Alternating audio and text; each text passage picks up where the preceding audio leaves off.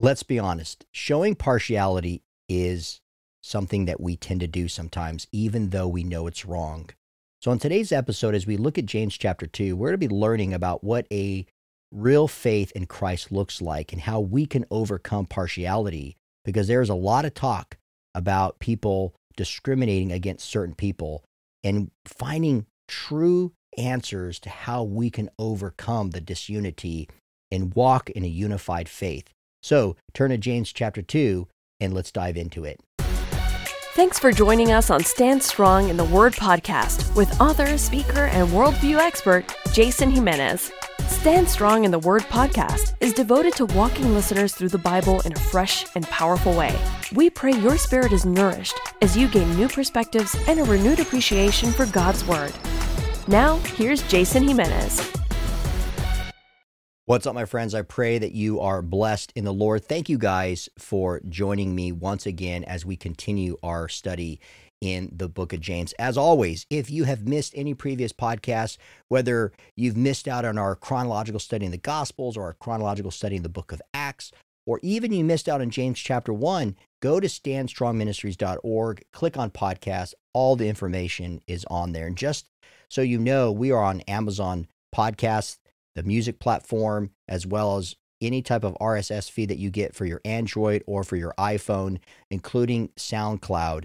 So take advantage of sharing Stand Strong in the Word uh, podcast to your family and your friends and even people at your church. I would love uh, more people sharing about what we're doing here. We've had hundreds of thousands of downloads to date. I've even lost track. I, we haven't actually been looking recently, but the last time I checked, it blows my mind to see people all over the world joining in as we study God's word together. So thank you if you have been a part of the efforts to pray that God would expand this ministry platform online, as well as even sharing it on your platforms to let people know how they can grow in the Word of God. So I greatly appreciate uh, that uh, uh, just immensely, my friends. So as we now transition to James chapter 2, the, the theme for this particular chapter is going to be looking at live faith versus dead faith. Now, if, if you were following along in James chapter 1, you see that uh, theme that was coming out about steadfast faith, a faith that is able to overcome the trials in our life, and that we are to ask for wisdom, and we're not to be a double minded person. And now James is going to continue that theme, but what he's going to be doing is he's going to be breaking it down and looking specifically at how our faith is being lived out. Now, you and I know as followers of Jesus Christ, we're saved by the finished work of Jesus Christ. And it is Jesus Christ who has saved us, not according to, again, to our own deeds, to our own flesh, but we're saved according to his grace through faith. And we are to be zealous for good works. And that's what we're going to be exploring in James chapter 2. We're not saved by good works, but we're saved for good works. Just like you and I freely and willingly put our faith and trust in Jesus Christ and, and the finished work that he has done for us. Now, as Christians who are filled with the Holy Spirit, we're the temple of the Holy Spirit, 1 Corinthians 6, 19 and 20. Therefore, we're to participate in Jesus' grace by bearing fruit and demonstrating a Christian life. In the last episode, we were talking about living out the Word of God. So, if again, if you missed that one, jump back to that one because oftentimes we can study God's Word, we can talk about God's Word, we can read about God's Word from, from different angles and dissect certain things. But really, the question ultimately is how are we living it out? And that was what we were exploring towards the end of James chapter one. And so that's where we pick things up now. We're going to be talking about the discrimination of partiality. And this is going to give us insight between alive faith in Christ, that is, and dead faith that's without the work of the Holy Spirit. So if you have a Bible, let's now begin reading in James chapter 2, beginning in verse 1. I'll read verses 1 through 6, and then I'll read verses 7 through 13. So James writes here, My brothers, show no partiality that's literally show no favoritism as you hold or experience or believe the faith in our Lord Jesus Christ, the Lord of glory. For if a man wearing a gold ring, literally the status of a great wealthy individual with power, and has fine clothing, literally it means shiny, right? Shiny clothing that comes into your assembly or your synagogue, and a poor man in shabby, that means filthy clothing, also comes in. And if you pay attention, this is interesting because it says, and if you look attentively with favor to the one who wears the fine clothing, and say, You sit here in a good place, a place of honor. While you say to the poor man, You, you stand over there, or, or sit down at my feet. Have you not then made distinctions among yourselves and become judges with evil thoughts? Listen, my beloved brothers. Has not God chosen those who are poor in the world to be rich in faith and heirs of the kingdom, which he has promised to those who love him? But you have dishonored the poor man and not the rich, the ones who oppress you and the ones who drag you into the court. And then, verse 7 through 13, and they not the ones who blaspheme the honorable name by which you are called? If you really fulfill the royal, that means the sovereign law according to the scripture, you shall love your neighbor as yourself. You are doing well. But since you show partiality, you are committing sin and are convicted by the law as transgressors. For whoever keeps the whole law but fails in one point has become guilty of all of it. For he who said, Do not commit adultery, also said, Do not murder. If you do not commit adultery, but do murder, you have become a transgressor of the law. So speak and so act as those who are to be judged under the law of liberty. For judgment is without mercy to one who has shown no mercy. Mercy, James writes, triumphs over judgment. Now, as always, there's just so much to unpack here. So let's go back to verse 1 and, and notice immediately James, again, remember the theme is alive faith versus dead faith. So he wants to make the distinction. And this is powerful Matter of fact, this is one of the chapters in ministry that I refer to, and there's several others, when you want to distinguish between mature Christians, like you go to 1 Corinthians chapter 5, and you and and and before that actually go to 1 Corinthians chapter 3, and you see this reference that's referred to as carnal Christians. They're not mature believers.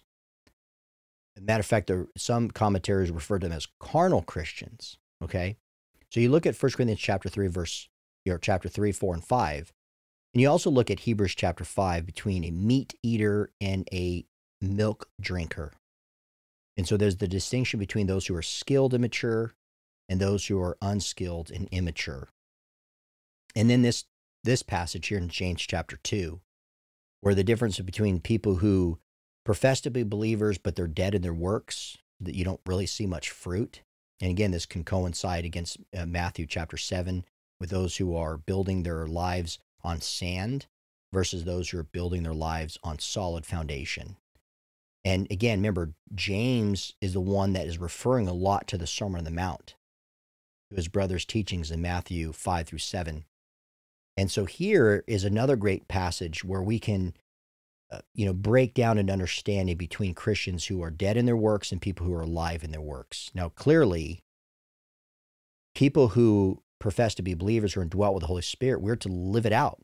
We are not to discriminate. We're not to be partial. Okay. We are to be impartial. We're to love people regardless. So notice when he says, my brothers, again, so he's communicating to these church leaders, he's communicating to the scattered church abroad, and he just gets right into it as he continues on, you know, this faith conversation and says, We're not to show favoritism. If you have faith in our Lord Jesus Christ, right, the Lord of glory. So James now transitions his letter to rebuke fellow Christians who were showing favoritism based on, notice this example that I read, on wealth. Okay, so that's what he's using. And that still happens today. Uh, let me just be frank.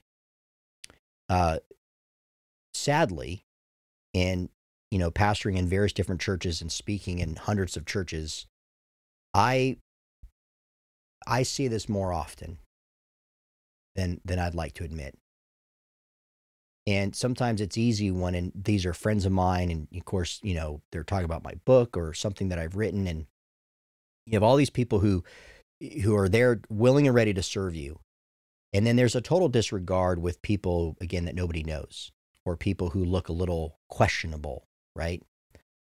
So when people have t- titles or they have a certain status, um, they're famous, they're popular, they're wealthy, you know, they have power. We all fall for it to some degree. I mean, let's just be, let's just admit it. Again, we don't, we don't want to admit that, you know, we're sinners oftentimes. We all, we, uh, we know the theology, we know the doctrine, yeah, born in sin, but oftentimes we don't get specific in the kind of sins that we struggle with. And James just calls it out, you guys. He just admits saying you guys are showing favoritism based on the status of wealth. So I you know, you we have to stop and think as we're reading scripture and say, well, what does that have to do with me? Eh, do I show favoritism to people because of their wealth? Am I right now currently in my life am I pursuing something because I want more money? If I can buy nicer things so people can, you know, view me a certain way, but we're told here that we're not to show partiality. Why? Because showing partiality is inconsistent to Christian behavior. Why? Because it discriminates. It discriminates others. And you know what? And again, biblically, this is a form of persecution. So when we oftentimes look at, and again, in my office, I have the voice of the martyrs, you know, the, the map of the of the persecuted church and all over the world. And so I daily, when I am in my office working, I'll you know, and I take time to pray in the afternoon. I pray for the persecuted church. But what James is saying too, though, is a form of persecution is given when we mistreat others because they're not at a certain status of respect. So we actually disrespect them. If people don't have a certain level of education. We don't think highly of them, or we don't think they're worthy for a certain position. And so we dismiss them or we overlook them. That is discrimination. That is showing partiality when we say, oh, well, this person has something far greater than what this other person has. And you know what? Because of title or certain status, that may be the case. But I think oftentimes we are blinded by fame and fortune, right? When people have something, um, because oftentimes that greed in us, I can get something out of this. And so we overlook people who have less than other people. And we have to be careful. That is a form of persecution. When, when James is referring to, the, to these Christians, these brothers, as the faith that you place in our Lord, what he's saying is you go back to Galatians 2, verse 16, when Paul was saying that God shows no partiality. And so when you put faith in, in our Lord, God shows no partiality. Therefore, as followers of God, his followers show no partiality. Plain and simple. Period. No excuses. God told this to Peter in Acts 10 34. Paul would later mention this again in Romans chapter 2, verse 11. God shows no partiality. Therefore, we have no excuse when we show partiality to other people. So you continue now where he's going to be teaching you in verses two through four about being committed now to this message. So he gives an example. And he talks about a man wearing a gold ring, shiny clothes, coming into the synagogue. And then you have somebody who's filthy, poor, and by telling them to go sit over here. This is an example that James gives and this is what was happening in his day, and it still happens today. You have wealthy people who come in, and you have a poor person. And what I believe that James is doing here, when you look at the text, he's patterning again, he's building a pattern after Jesus' teachings. And I believe that it's contrasting to the point of looking at the Good Samaritan from the Levite and the priest. When you go back to Luke chapter 10, verses 25 through 37, or when you're looking at the wise or the foolish builder in Luke chapter 6, 46 through 49, or when you look at the example that Jesus gave, the parable of the banquet in Luke chapter 14, verses 12 through 14, when you had people who got there and then a lot of people disregarded the the the invitation and so they went out to invite the poor. This is what james is doing but but but in his time now with the early church growing and they're occupying some areas that are known as synagogues to preach the word to evangelize the gospel to jews they were mistreating people who had less than the rich and therefore the rich were the ones who were favorable they're the ones that are getting more of the recognition. And so when he's saying in into your assemblies, he's placing this example in a church setting. And so he's actually exposing how improper the poor are being treated among their own. You think when you go to the hospital, you're there to be treated with a with a with a sickness. When you go to the church, you're expected to be treated with love and with dignity and with respect. And yet, the opposite was happening. He says, Have you not then made distinctions? See, the moment you and I do that, so the next time you walk into the church, I encourage you to think when you walk in, and again, I, I know some of you guys probably go to a larger church where you don't know a whole lot of people. And so oftentimes when you go to church, people just don't say anything to you because you don't know them. They don't know you. You don't know them. Maybe you, you may know who certain people are, but they may not know who you are. But notice how many times people don't say anything to anybody. That's sad. We, we oftentimes don't even greet one another in the name of the Lord. We don't go by blessing people. Just kind of pass them. I don't know you. You don't know me. But we go to the same church. We're brothers and sisters in the Lord. And that's sad too, isn't it? But here they're making distinctions. So think about your group. Think about even a small group that you attend. Have you made, is your group made up of distinctions? Is there partiality there? Now, don't get me wrong. Please hear me. There, there's a place where, you know, you have community with people that are like-minded um, as, as yes, as fellow believers in Christ, but there's history. There's trust. Uh, that's important. So I'm not saying just because you have a closed group of people that you've known for a long time and you don't let anybody else in, that doesn't mean that you're showing partiality. But we have to be careful, though, in how we live our life. I try as best I can, oftentimes, to try to acknowledge other people or find ways to get to know people. Um, to be sensitive to that. I don't always get it right, but I want to be sensitive to that. And that's what I'm saying for us is when when James is saying here, have you not made a distinction? It's just us being sensitive, saying, man, am I am I making distinctions in my life based on who I hang out with? You know, Zondervan, the Illustrated Bible Background Commentary of the New Testament, said this. These words, referring to this distinction, he says these words can also be translated, Are you not divided in yourselves? The Greek verb James uses here, diachroneo, occurs and also in James chapter 1 verse 6. With this sense of doubt be divided, James points uh, James' point may be then that the believer's discrimination against the poor is indication of the deeply divided nature of their spiritual allegiance, which is at the heart of James's concern throughout the letter. So the church had become divided over discriminating people based on their economic status and ethnic backgrounds. And you know what, you guys? That is still the case today, and it is wrong. You may preach the word and have great fellowship and have these Bible studies, but if there is a pattern of di- making distinctions, or again, as this Greek word, the way that you could break it down, are you not divided in yourselves? When we put those walls up, again, whether it be for economic purposes or ethnic purposes, God is not going to honor that because he says here, James says, because you become judges with evil thoughts.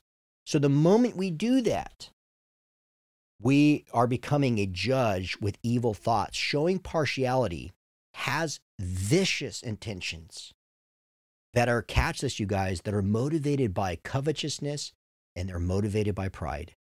And as a result, church leaders have become these unjust judges. I mean, you guys see it. it and, and you know what? I've always said it's a house of cards.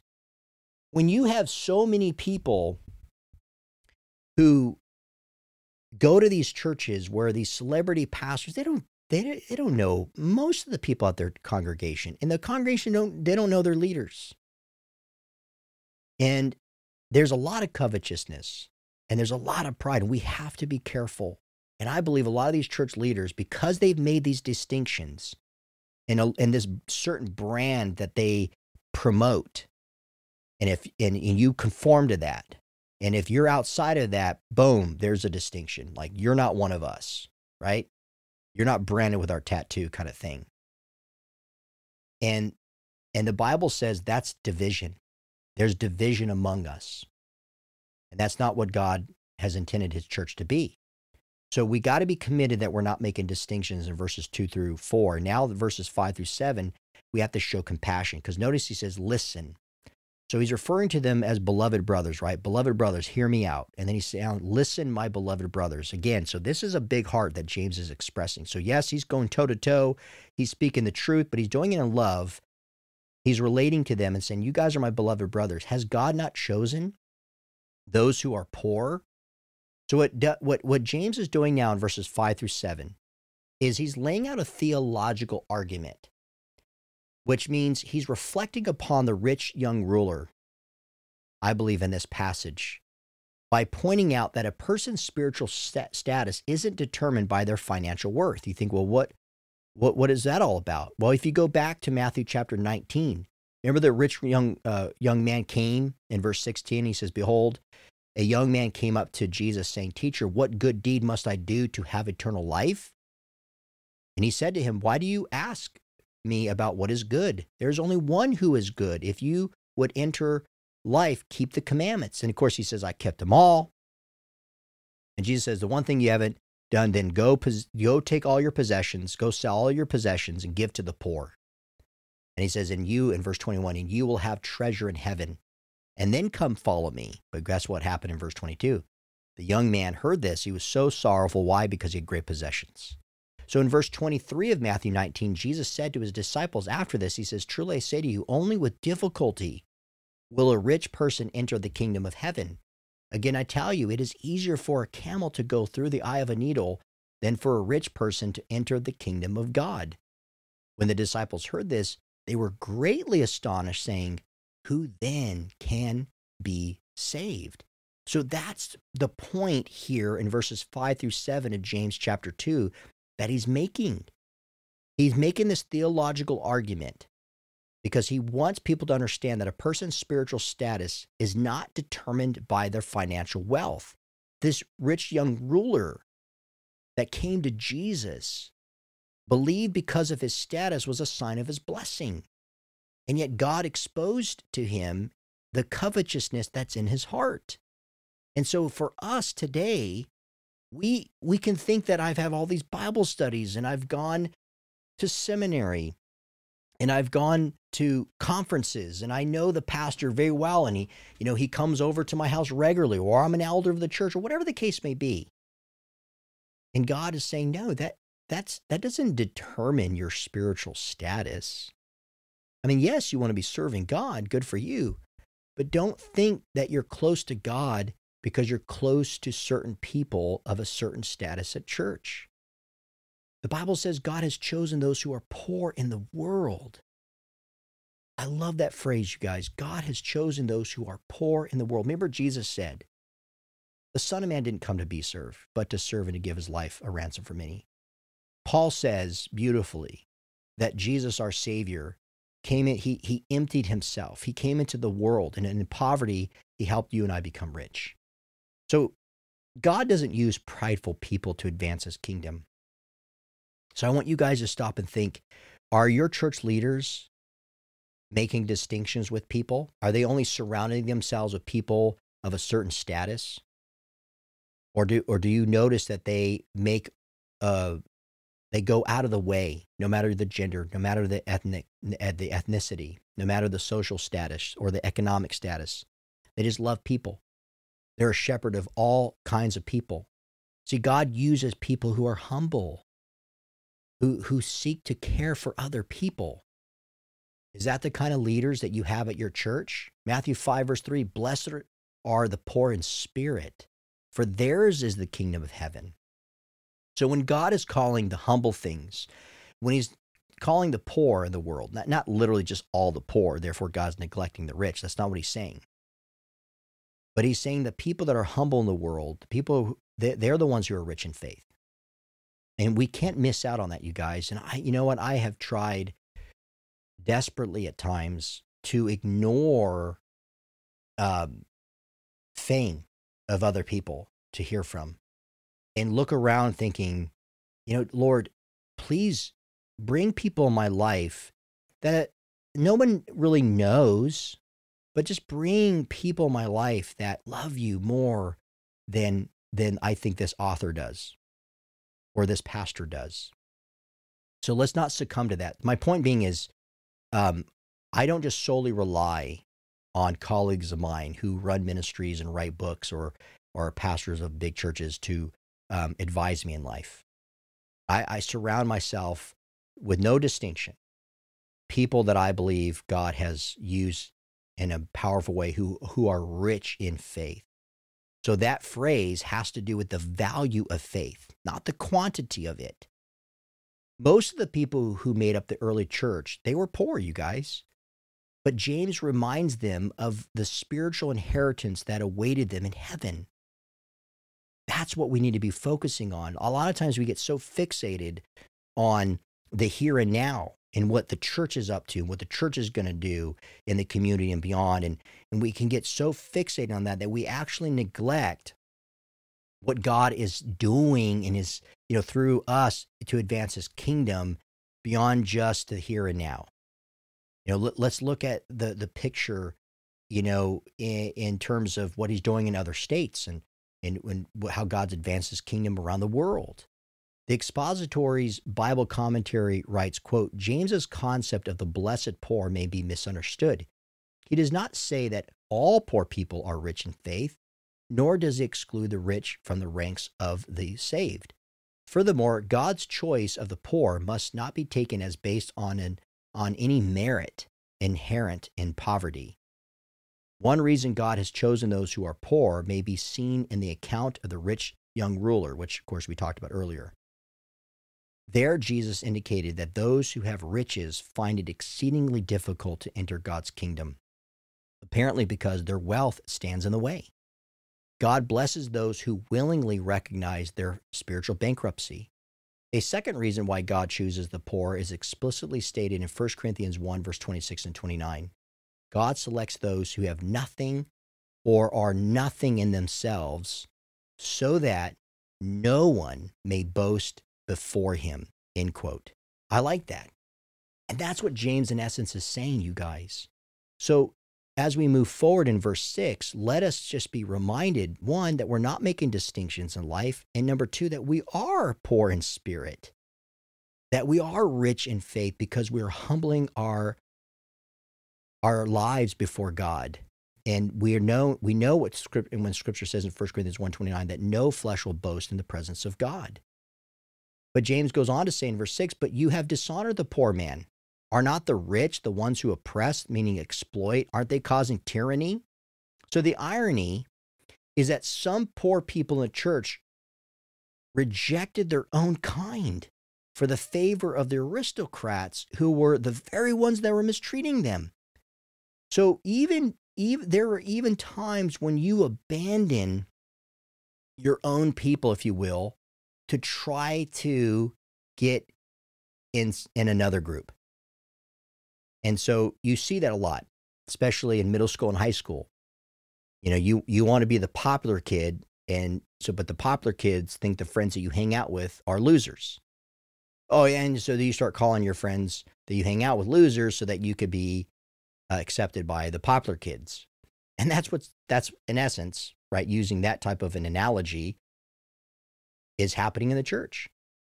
That was that was what was going down with James. So you had, you know, poor people who were rejecting their own kind, so that the aristocrats would would accept them, and therefore stop mis you know stop mistreating them, and so then they would start being involved in the dirty work with these aristocrats. And they thought that that would be more favorable. No. If God shows no partiality, we're not to show partiality. So if these aristocrats, these people that are in power are showing partiality, they're making distinctions, that's wrong. The people that we oftentimes think will help us because of a certain status could actually be the people that could ruin you. We have to be careful, you guys, because we've heard uh, that a lot, right, in in the Christian faith of how people have been mistreated. And a lot of times you realize the people that were friends with you, they were just taking advantage of you because you had something they either didn't have or they're using you so they can gain something in return. And that's not a true friendship. When he says in verse 7, are they not the ones who blaspheme the honorable name by which you were called? That literally, the phrase in the Greek is interesting because it's carrying, he's saying that the good name that has been called over you. So the ruling class dishonored the name of the Lord by the way they treated the early church and how they mocked their Savior. So later, the letter, what James is going to do, because this is important. So right now, this is in James chapter 2, verse 7. But he's going to go back in chapter five and relive this. He's going to bring back a word to the filthy rich, to these aristocrats, and he's going to rebuke them in James chapter 5, verses 1 through 6. But right now, he's saying these people, they blaspheme the honorable name of the Lord. And when he's referring to that, he's saying this is the name that you and I call upon. This is the name that protects us. So we're not to abandon it ourselves. And then in verse 8 is interesting because in verses 8 through 11, I should say, James gives a scriptural argument by citing two verses that make up the law. And what are they? Well, if you go back to Deuteronomy chapter 6, 4 through 5, you know that the, the Shema, Hear, O Israel, the Lord our God, the Lord God is one, and you shall love the Lord your God with all of your heart, mind, soul, and strength. And then when you look at the second one, which is Leviticus 19, verse 18, you shall not take vengeance or bear a grudge against the sons of your own people, but you shall love your neighbor as yourself. I am the Lord. So when you take those two passages, Deuteronomy 6 and Leviticus 19, and you look at what Jesus said in Matthew 22, 37 through 40, he summarized the two greater commandments, which is known as the supreme command of the law. You shall love the Lord your God with all of your heart, mind, soul, and you shall love your neighbor, which is second, eh, which is like the first. Love your neighbor as yourself. And he said, Jesus said, these two commandments depend on the law and the prophets. When you look at Romans chapter 13, verses 8 through 10, Paul wrote that the law is fulfilled through love. He said, Owe no one anything except to love each other. For the one who loves another has fulfilled the law. For the commandments, you shall not commit adultery, you shall not murder, you shall not steal, you shall not covet, and any other commandment are summed up in this word you shall love your neighbor as yourself. Love does no wrong to a neighbor, therefore, love is the fulfilling of the law. So, what he's saying here in verse 8 if you really fulfill the royal, the sovereign law, you shall love your neighbor as yourself, you are doing well. But if you show distinction, if you show partiality, if you're discriminating, you're not fulfilling the totality of Scripture. And that is a huge indictment, my friends, a huge one. I mean, that is a common, consistent theme throughout Scripture. So he goes on to say in verse 9, but if, since you show partiality, you are committing sin and you are convicted by the law as trans- transgressor. So the term transgressor means to go beyond or to break the law of God repeatedly. So James, he's, he's calling out this habitual sin of partiality in the early church. And you know what, you guys? We have to call it out in the church today. We have to call out partiality. I think we, I think, yes, there's a level of, of racism that, that exists in the church. Um, and we have to call that out. But, but even if people are not racist and they accept all ethnic backgrounds, okay, let's say your church is, is diverse, there's still discrimination. There's still partiality to some extent. It may not just be solely on color, but people who show partiality, James says you're a transgressor. Why? Because you break the law of God. And a transgressor, you guys, is one who is habitual in that sin. So if anything, that's you know, you're you're you're propagating that. You're promoting that. And you know what the sad thing is, you guys? A lot of people are not even aware of it.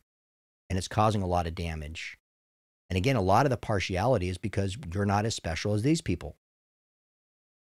And again, it could be because you don't have the money. I mean, I've been a part of churches that that that uh, when I looked around the, the leadership, uh, they're all wealthy. They've given money for building projects, you know, building programs, or their third, fourth, fifth generation. That's partiality. They hold a certain status because of their last name, because of the family history. And a lot of that is partiality. He goes on to say in verse 10 For whoever keeps the whole law but falls or fails, I should say, in one point. So James continues to point out the contradiction between having faith in Christ, but yet what? Showing favoritism. Oh, I love God. I want God to forgive me my sins, but I show favoritism. God doesn't have favorites. So Christians who show favoritism, they undermine the very nature of God, and they fail to live according to the life and teachings of Christ. Therefore, to break any one of God's commands is to fall short of his glorious standards. So, a lot of churches boast about their mission efforts and, and how big their church is and how much staff they have, and they have a counseling center there. But if they're showing perpetual partiality, they are breaking God's commands or falling short of that because their love is conditional. He says, if you say, I've not committed adultery, do not murder. He says, if you do not commit adultery, but you murder, you have become a transgressor. So, God, He's the ultimate standard, not us, not your church. Therefore, God is the author of the law, and He's the judge over everything. James here, it's it's pretty cool when he's talking about adultery and murder. He's using the two laws in the Ten Commandments. If you go back to Exodus chapter 20, verses 13 through 14, and he's making a point. And the Asbury Bible Commentary says this quote, Many of James's contemporaries had adopted an attitude toward the law that allowed them to ignore or violate certain points that did not suit them. They consider themselves approved of God as long as their credits exceeded their their their um, debits in observance of the law. But this is contrary to the basic purpose of the law, namely to make the gathered ones truly the people of God. Excluding just one regulation makes God's goal impossible of attainment.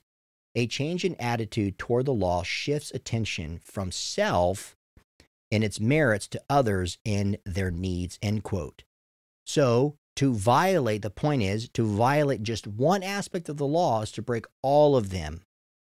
And isn't it amazing that we have a Savior who fulfilled the law, the Bible says? So when he goes now in the closing here in verse 12 and 13, he says, To speak and so act as those who are to be judged under the law of liberty. The law of liberty is a reference to loving your neighbor, going back to verse 8, which is a central teaching of Jesus in Matthew 12, 28, and, and Paul, like I read in Romans chapter 13, verse 8. So you can't show partiality. Otherwise, you're not advancing the law of liberty. It's see, it's freeing when we walk in grace and when we extend mercy, because that's what he says. Mercy triumphs over judgment. Those who are guilty of showing favoritism and who are failing to extend mercy to the less fortunate will be judged harshly without mercy. Let me give you guys in conclusion let me give you a powerful passage in Zechariah chapter 7, verses 9 through 10. It says, Thus says the Lord of hosts, render true judgments, show kindness and mercy to one another. Do not oppress the widow, the fatherless, the sojourner, or the poor, and let none of you devise evil against another in your heart. So you see how we're not to live a life that is unkind to others. We are to love the widow, the fatherless, the sojourner, the poor. We're not to devise evil against people. We're not to revile against people. If they do something to us, we're not to retaliate, but we are to show grace to others. In the parable about a servant who failed to show mercy after receiving mercy, Jesus concluded his teaching by revealing the outcome of the master. Remember? He says, Then his master summoned him and said to him, You wicked servant, I forgave you all that debt because you pleaded with me. And you should not, and should not have you shown mercy on your fellow servant as I've had mercy on you? And in anger, his master delivered him to the jailers until he should pay all his debt. So also my heavenly Father will do to every one of you if you do not forgive your brother from your heart. That's Matthew 18, 32 through 35. So, mercy, you guys, that is the key to not have partiality in your heart. The Zondervan Bible commentary says it is true of God's mercy that it triumphed at Calvary over his judgment, that not at the expense of his justice, though not at the expense of his justice, it is true in the conversion of the sinner. And it should also be true in our relationship with one another. Luke 6, 36 through 37. So may that be true for all of us, you guys, that when you look at your life and you're thinking, you know, I I love people. I, I give them my time and, and I I certainly try not to discriminate people based on their, their color or their gender or anything like that. And perhaps maybe even you've been a testimony of that. Praise God. But let's also be careful that we're not letting certain partiality in our church or in our home life or with certain people. Because the Bible's very clear that if God loves us and shows no partiality, that's who he is, then we are not to show partiality to other people. If you are having issues like that in your church, I pray that you would be bold enough with respect, with a heart of peace and unity to go to your leadership and to show them this particular passage and maybe express some of the the discontent possibly maybe or maybe you've been a maybe you have sadly been um, at the receiving end of discrimination or people are showing partiality and you're being rejected you're being and they're dismissing you. Pray. Ask god to work in those people's lives. Don't retaliate. Again don't show mercy. Mercy or excuse me don't don't be merciless to them. The bible says mercy triumphs over judgment. And so ask god again just like you asked for wisdom in chapter 1 of james ask for mercy here in james chapter 2 so I hope that's been a blessing to you guys as we looked at James chapter 2, verses 1 through 13. If you have any questions or any prayer requests, you can always email me at info at standstrongministries.org. So thank you guys for tuning in to this episode today. I pray you'll continue to ask the Lord to work in your life. And until next time, keep standing strong, my friends. For more information on Jason Jimenez and Stand Strong Ministries, visit us at standstrongministries.org. Thank you for listening and keep standing strong in the Word of God.